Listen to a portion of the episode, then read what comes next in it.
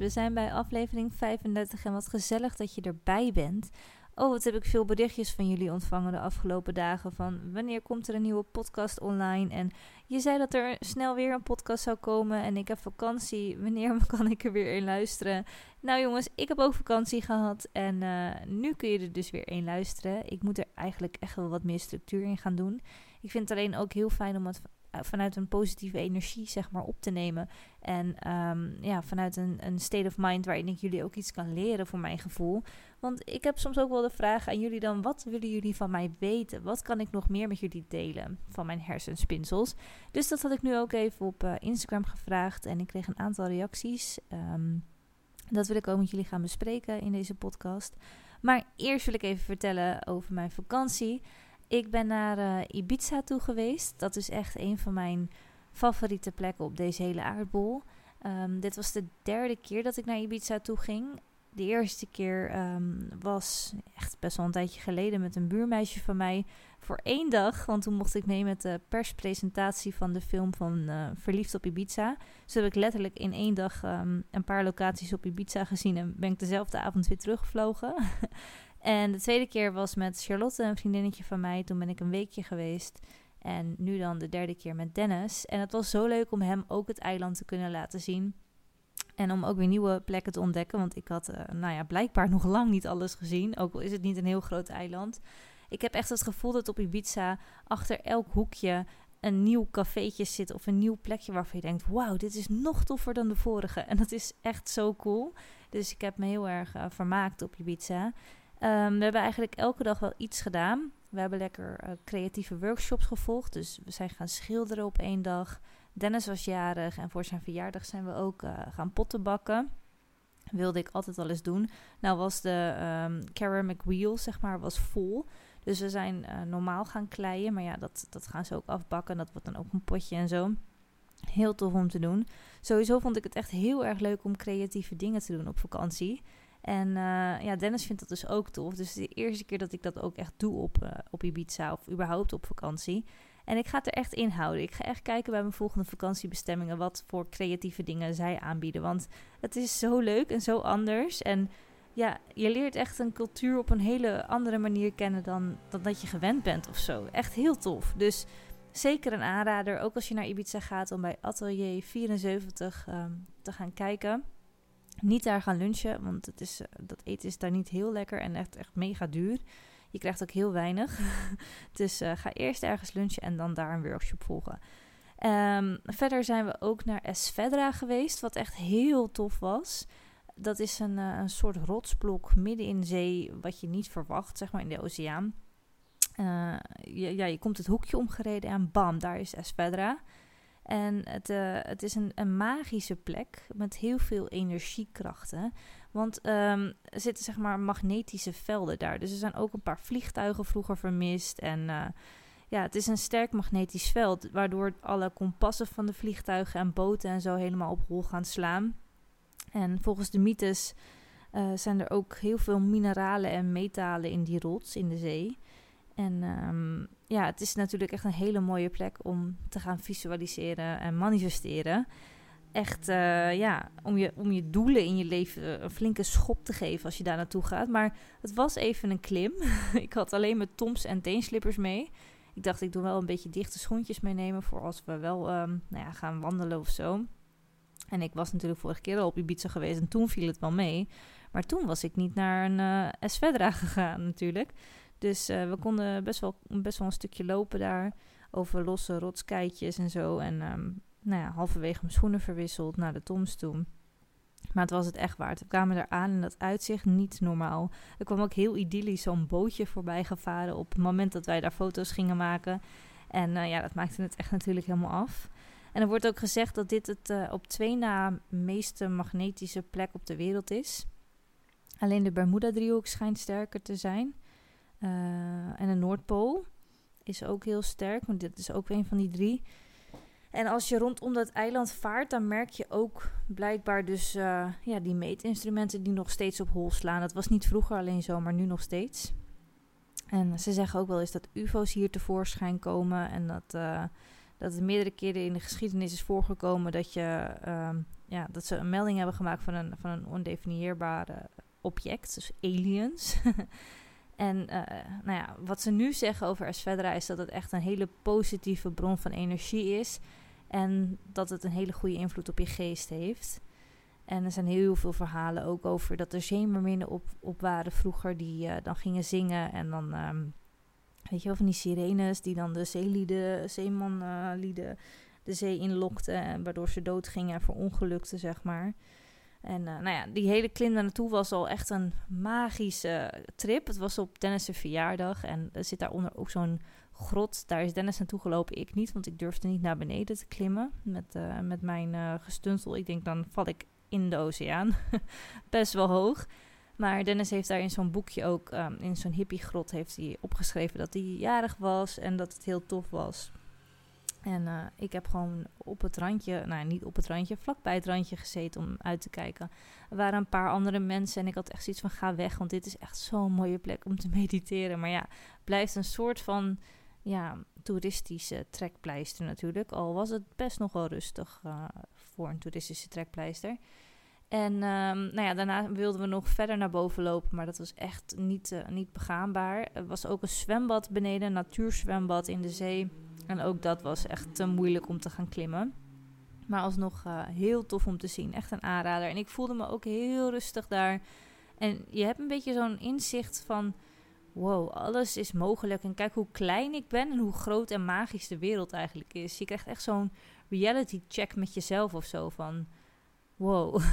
ja, ik vond het heel vet. En ik voelde ook zeker echt een hele positieve energie.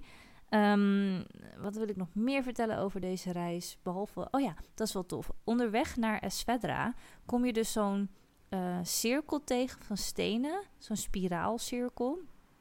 Dus dat het midden kleiner is en dat het steeds groter naar buiten loopt.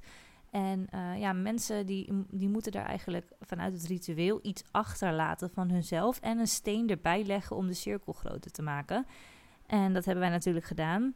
Ik heb een uh, euromuntje in, de, uh, in het midden gelegd van, van de spiraal. En uh, ja, dit, dit staat er dan voor dat je iets kunt manifesteren, zeg maar. Dus het is een cirkel van manifestatie. Nou, dat vind ik dus awesome. En ik heb altijd al gezegd dat ik heel graag een huis op Ibiza zou willen hebben in mijn leven. Dat kan over vijf jaar zijn, over een jaar, over tien jaar, I don't know. Uh, ik heb het uitgezonden en ik zie wel wanneer het naar me toe komt op, op die manier. En um, ik heb dus een euromuntje in het midden van die cirkel gelegd. En toen heb ik heel sterk aan mijn intentie gedacht van... ik wil op Ibiza wonen. En dit is mijn beginbedrag, zeg maar. Dus um, ja, dat is ook de opdracht die je dan krijgt, zeg maar, vanuit het ritueel gezien. Denk in het midden van de cirkel als je iets neerlegt. Heel erg aan wat je wil. En dan zal het zich manifesteren. Dus ik ben benieuwd, jongens. ik vond het in ieder geval heel tof om, uh, om te doen leuk bedacht ook. Er lagen heel veel spulletjes um, van haar elastiekjes. Want ik denk niet dat mensen het wisten. En dan dat ze het gaan opzoeken als ze daarboven zijn. En dat ze dan denken, ja, maar ik heb alleen maar een elastiekje bij me. en uh, nou ja, dat soort dingen. En ik ben ook naar Crystal Mountain geweest. Uh, als je deze podcast luistert en je gaat naar Ibiza... Um, je moet dus een afspraak maken van tevoren. Dat hadden wij niet gedaan en we werden weggestuurd. Heel erg zonde, want ook dat is een enorme klim. Um, ook niet aan te raden met een kleine auto. Daar moet je echt zo'n bergauto voor hebben. Ik uh, noem geen merk, want ik geen idee. Maar wij hadden een, een, een Fiat Panda volgens mij en dat ging niet. dus uh, zorg voor wat stevigers. En daarna kun je echt gewoon gaan klimmen. Als je wel een afspraak hebt gemaakt natuurlijk. Maar dat was magisch om te zien, joh. Zoveel grote stenen boven op die berg. Ik vroeg me echt af hoe ze dat naar boven hebben gekregen. Want alleen mezelf naar boven slepen was echt al een, uh, een hele opgave. Vooral in 30 graden. Um, maar dat was heel cool om te zien ook, Crystal Mountain. Dus zoek het maar even op op internet. Er staan heel veel filmpjes en foto's ook van. Het adres is er niet. Uh, het is echt stipjes volgen die ze op de bomen hebben gespoten. En dan bij de vintage winkel moet je naar rechts. En dan moet je bij de derde boom naar links. Weet je, dat soort, uh, soort praktijken met, um, met de routebeschrijvingen dat heb je een beetje op Ibiza. Dus uh, ja. En als je er wel naartoe gaat en je hebt een afspraak, je mag me ook altijd een berichtje sturen om, uh, om te vragen hoe ik er gekomen ben. Want wij zijn er ook echt een paar keer langs gereden. Um, dat over Ibiza. Ik wilde echt heel graag even de rust nemen om na te denken voor mezelf. Want het is best wel een heel erg overweldigend jaar geweest, ook met corona. Ik begon natuurlijk als evenementenfotograaf mijn bedrijf. En inmiddels verkoop ik edelstenen. Dat is nogal een shift. Ook al vind ik het heel leuk om van de edelstenen ook foto's te maken.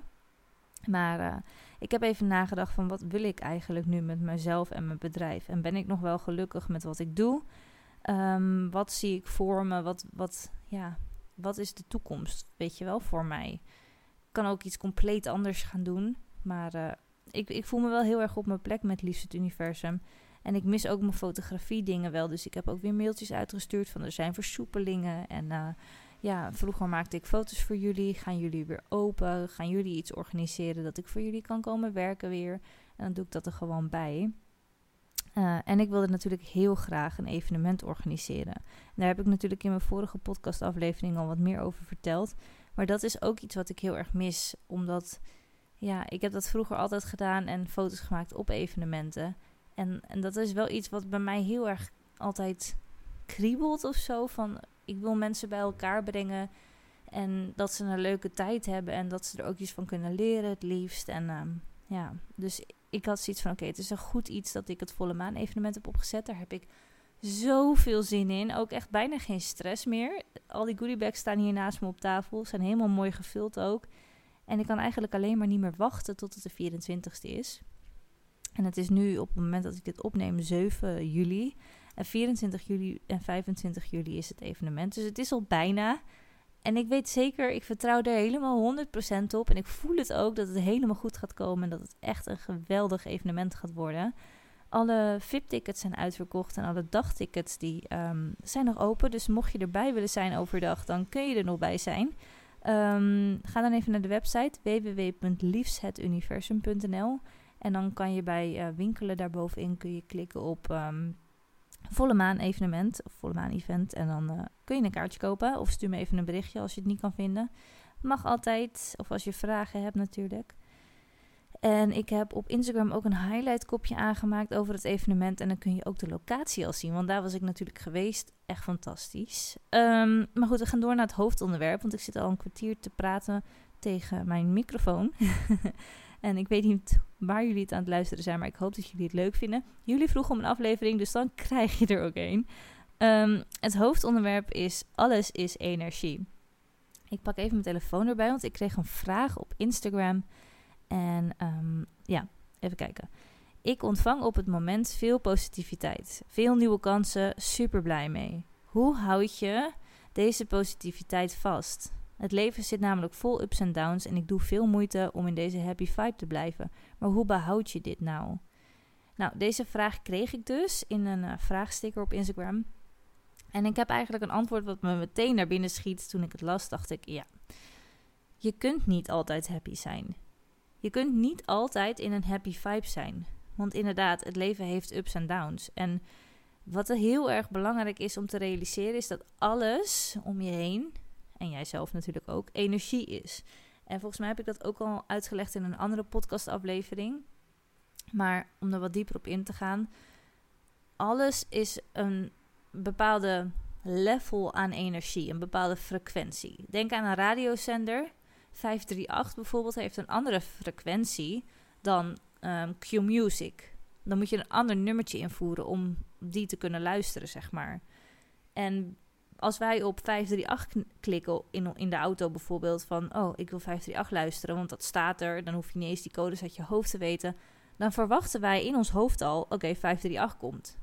Er is helemaal geen, geen vraag in ons hoofd dat we denken... oh, is dat wel 538? Nee, je klikt erop, bam, Q-Music. Nee, bam, 538. En... Of Sky Radio, ik noem ze allemaal even. no spon, jongens.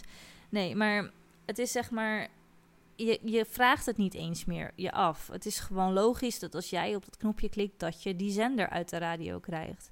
En wat er met, met onze energie zo is, is dat je daarop afstemt. Dat, dat als je iets wil aantrekken, zeg maar, met, met manifesteren en positief blijven. Want daar gaat het natuurlijk om. Als je in een positieve vibe bent, dan trek je makkelijker dingen aan. Dat is waar. Maar het gaat erom wat jouw frequentie is als persoon en dat je je kunt afstemmen met hetgene wat jij probeert aan te trekken. Dus als jij ehm, eh, een bepaald geldbedrag wil aantrekken, of noem maar even wat, dan zit dat bedrag op een eh, bepaalde frequentie. En als jij daaronder zit, dan zul jij nooit matchen met dat stukje frequentie, want jij zit op een ander level. Maar als jij positief bent en erin gelooft dat het naar je toe komt en je visualiseert dat dat bedrag al op jouw rekening staat of in jouw portemonnee zit, dan verplaats jij je steeds naar een hogere frequentie toe. En het is niet zo, bijvoorbeeld, kijk, ik ben heel, een heel positief persoon eigenlijk over het algemeen. Maar ik kan ook mijn ogen uit mijn hoofd huilen als ik een film aan het kijken ben of als ik iets ergs op tv zie. Ik bedoel, neem dat van Peter R. de Vries wat gisteren is gebeurd, dat hij is neergeschoten. Ik schrik daarvan, weet je. En daarvoor was ik uit eten en het was gezellig en ik zat helemaal in een goede, goede bui. En ik uh, zit in de auto naar huis en ik, ik krijg ten eerste zo'n filmpje voor me, voor me kiezen te zien. In één keer dat ik denk, wat is dit nou? En toen las ik Peter R. de Vries is geschoten. En dit is Peter R. de Vries in dat filmpje. Mijn, mijn energie ging van heel positief naar echt het laagste wat je maar kan hebben, volgens mij. Van wow, wat heftig, wat, wat is dit? Maar dat betekent niet. Ja, oké, mijn, mijn, ja, hoe leg ik dat uit? Mijn energie is dan wel lager gegaan. Maar over het algemeen zit ik in een goede flow en in een goede energie in mijn leven. Op een goed punt in mijn leven waar ik tevreden over ben.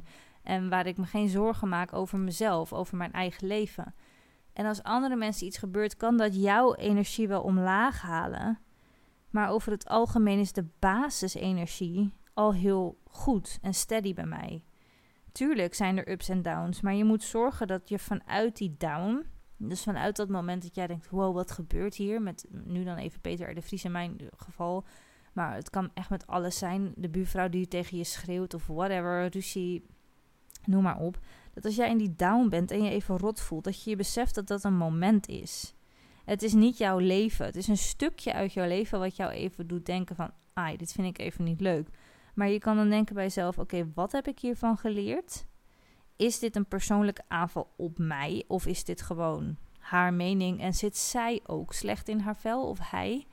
Ehm, kan ik iets aan deze situatie veranderen? Komt, komt het door mij dat iemand zich rot voelt of is dat gewoon een ander iets geweest en reageert diegene het op mij af? En ga dan weer terug als je antwoorden op die vraag hebt gegeven. Kijk, als het jouw vraag of als het jouw schuld is, probeer het dan goed te maken en met diegene te gaan praten. Maar als je er letterlijk niks aan kunt veranderen, Weet je, ik bedoel, ik kan er niks aan doen dat Peter R. de Vries is neergeschoten. Ik vind het verschrikkelijk en ik hoop dat hij het overleeft. En meer kan ik eigenlijk niet doen. Ja, een kaarsje aansteken en, en, en hopen. Maar ik heb er verder helemaal niks mee te maken. Net als jij, hoop ik.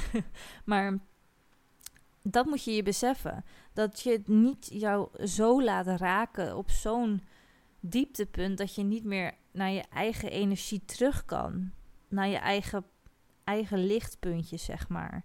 En dat is wat ze bedoelen met alles is energie. Je kunt niet altijd blij zijn. Want er zitten ook hele lage energie. En dat heb je ook met vriendinnen of vrienden waar je dan mee gaat uh, afspreken. Als die heel depri is en die, die, ja, die is net gedumpt door de vriend of weet je wel. En die is helemaal aan het huilen. Dat is haar energie. En jij vindt het erg voor jouw vriendin. Maar als je zorgt dat jouw basis goed is, kan je diegene troosten, die vriend of vriendin. Maar als je naar huis gaat, moet je dat proberen los te laten. Het gaat om het loslaten en bedenken waar jij dankbaar voor bent in jouw leven. En dat je denkt, ik ben blij dat mijn partner nog bij me is. En ik vind het heel erg voor, um, ik noem maar even wat Sandra, dat haar vriend nu bij haar weg is. Maar ik heb haar getroost, ze mag me altijd bellen. Ik wil er opvrolijken, maar nu ben ik thuis en nu ga ik genieten van wat ik wel heb, zeg maar. En dat is niet egoïstisch, dat is voor jezelf zorgen. Want als jij net als Sandra helemaal naar die bodemloze put gaat, dan kunnen andere mensen en jijzelf daar niks meer uithalen. Dan, dan kun je niet meer voor jezelf of voor anderen zorgen. En dat is ook wat er in een vliegtuig gebeurt. Als jij zo'n maskertje opdoet bij een ander en jij krijgt zelf niet genoeg zuurstof, dan kan je misschien de ander ook niet goed meer helpen en ga je zelf ook de pijp uit. Dan ga je ook dood. Dus daarom zeggen ze altijd: doe eerst je eigen zuurstofmasker op en help daarna anderen. Want dan you are able to help someone else, zeg maar, weet je. Dan, dan in het Nederlands, jongens, kom op. Dan, dan lukt het jou ook om iemand anders te helpen, omdat je zelf voor jezelf gezorgd hebt. Soms zijn uitdrukkingen in het Engels veel beter en mooier dan in het Nederlands, jongens. maar ja, dus, dus dat is een beetje hoe het zit. Je, je kan een baaldag hebben, maar bedenk dan dat het een baaldag is en dat het niet een baalleven is. Want er zijn altijd momenten waarop jij je even down zou voelen, maar altijd ook momenten waarop je je fantastisch voelt. En daar moet je op zo'n moment aan denken.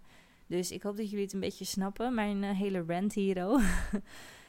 maar dat is het wel, want als je bedenkt waar jij je allemaal druk om maakt nu, dat kan echt heel deprimerend zijn. Dat je denkt, ja, maar ik heb zorgen, want dit, dat, dit, dat, dit. Snap ik. Het leven is echt niet altijd makkelijk. Sterker nog, het is vaker moeilijk dan makkelijk. Maar weet jij nog, en dat is een oprechte vraag, ik weet niet hoe oud je bent als je dit luistert, maar weet jij nog waar jij je drie jaar geleden ontzettend druk om hebt gemaakt? Ik denk het niet. En als je het al wel weet, dan is het waarschijnlijk iets waar jij je nu niet meer druk om maakt omdat het, het leven gaat gewoon door, zeg maar. En er zijn altijd dingen waar je helemaal niks aan kunt veranderen. Zoals neergeschoten worden door iemand anders. In Peter R. de Vriese geval eventjes. Als, dat is een mooi voorbeeld. Ik bedoel, sommige dingen overkomen je en daar moet je mee dealen. Dan was het niet jouw keuze, maar dan ja, raakt het je toch. Net als wat met hem is gebeurd. Hij loopt gewoon vanuit zijn werk naar zijn auto. Hij wist dat het risico er was. Misschien was hij in zijn hoofd er wel heel erg mee bezig. Van ik heb toch wel de angst dat ik op die dodenlijst sta en dat, dat ik geschoten ga worden of dat iemand me probeert om te leggen. En heeft hij het op die manier misschien wel aangetrokken. Dat is heel hard om te zeggen, maar ik, ik bedoel het uit het beste van mijn hart, jongens. Maar ja, er zijn altijd heel erg risico's in het leven met elke keuze die je maakt. En sommige dingen zijn onbewust wel jouw schuld, maar heb je nooit zo gewild, snap je? Dus ja, ik hoop gewoon dat, dat, dat je beseft dat, dat er invloeden altijd zullen zijn die het leven moeilijker gaan maken. Maar dat jouw keuze, met hoe je daarop reageert, dat dat, het is, dat dat de sleutel is tot jouw eigen geluk. Er zijn heel veel mensen die het niet met je eens zullen zijn, ook met deze podcast. Dat zal best. Ik denk gewoon uit mijn eigen hoofd en ik, dit, dit is mijn perspectief. Er zullen ook andere mensen zijn die een heel ander perspectief hebben. Maar ja, ik, ik denk echt dat je heel veel invloed hebt op je eigen geluk. Elke keuze zorgt voor een, voor een nieuw pad, zeg maar. Voor een, voor nieuw geluk. En uh, voor, of voor ongeluk. dat kan natuurlijk ook. En je moet beseffen dat als jouw energie goed is en als jij je goed voelt over de keuzes die je maakt, dat je de goede dingen zult aantrekken die daarbij horen, die op die frequentie zitten. Net als dat je nu dat ik nu besluit, oké, ik ga nu Q-music luisteren en, en ik zet het aan en de radio gaat beginnen te spelen. Dat is een keuze die ik maak en daar krijg je meteen een reactie op. Terwijl als je vroeger tegen iemand zei: Ik kan muziek gaan luisteren vanuit een satelliet die dat naar mijn radio toespeelt, zonder dat je het kan zien. En iedereen kan dat dan luisteren in zijn eigen woonkamer of auto, werd je vierkant uitgelachen. dus, maar besef dat alles energie is. Alles. En besef ook bij jezelf dat niet alles jouw energie is. Laat een energie die jij niet in jouw leven wil bij een ander. Je kunt er zijn voor een ander, maar je hoeft het niet mee te nemen naar huis. Ga het van je afdouchen. Zeg tegen jezelf: dit is jouw energie, niet die van mij. Probeer jezelf ervoor te beschermen. Dat kan ook met edelstenen, dat kan met uh, Palo Santo of Sali. En uh, ja, door te mediteren voor jezelf. Wat is belangrijk voor jou? Wat gaat over jouw grenzen heen? Wat zijn je kernwaarden? Het is werken aan jezelf. Niemand zei dat het makkelijk ging zijn, maar het is echt uh, werken aan jezelf. En soms gaan de dingen helemaal in flow en dan zit je helemaal on top en dan gebeurt er iets waar je helemaal de grond onder je voeten vandaan voelt vallen. En dan kun je weer klimmen. en Michael Pilarczyk, zijn boek, um, hoe heet het, het boek ook alweer? Nou, die, niet die ene van The Science of Getting Rich, of hoe heet die ook alweer? Uh, ik zoek het even op. Blijft een opname. Oh, Master in Mindset. Ja. ik bedoelde dus niet Think and Grow Rich, maar Master Your Mindset. Daar zegt hij ook in van... Um, dat is trouwens echt een heel goed boek, dat moet je echt gaan luisteren. Maar hij zegt, het maakt niet uit welke berg je moet gaan beklimmen... of wat je reputatie ook is. Je moet altijd onderaan beginnen. Je bent niet zomaar op de top. Je begint onderaan en je moet die hele weg afleggen naar boven. En dat is zwaar, maar als je bovenaan staat, heb je wel een heel mooi uitzicht. Dus, en dat zingt Miley Cyrus ook in het liedje, toch? Van The Climb. het gaat om de reis er naartoe. En daarna kan je genieten van het uitzicht. Goed, jongens, ik ga hem afsluiten. Deze hersenspinsel uh, podcast. Ik hoop niet dat jullie te veel last hebben gehad van het uh, lawaai buiten van, van hier. Want uh, ik woon aan een weg en het is bloedheet. Dus ik heb het raam helemaal wagenwijd open. Maar ja, als jullie nog vragen hebben, let me know over het evenement, over deze podcast. Als je denkt van dit was echt een goede podcast, dit moet iemand horen die ik ken, stuur hem vooral door. Maak een printscreen, stop hem op um, Instagram stories, tag mij, at universum. En ik zou het echt super waarderen als je een uh, review wil achterlaten op iTunes, want daarmee is de podcast beter vindbaar. En um, ja, super bedankt voor het luisteren. Helemaal leuk.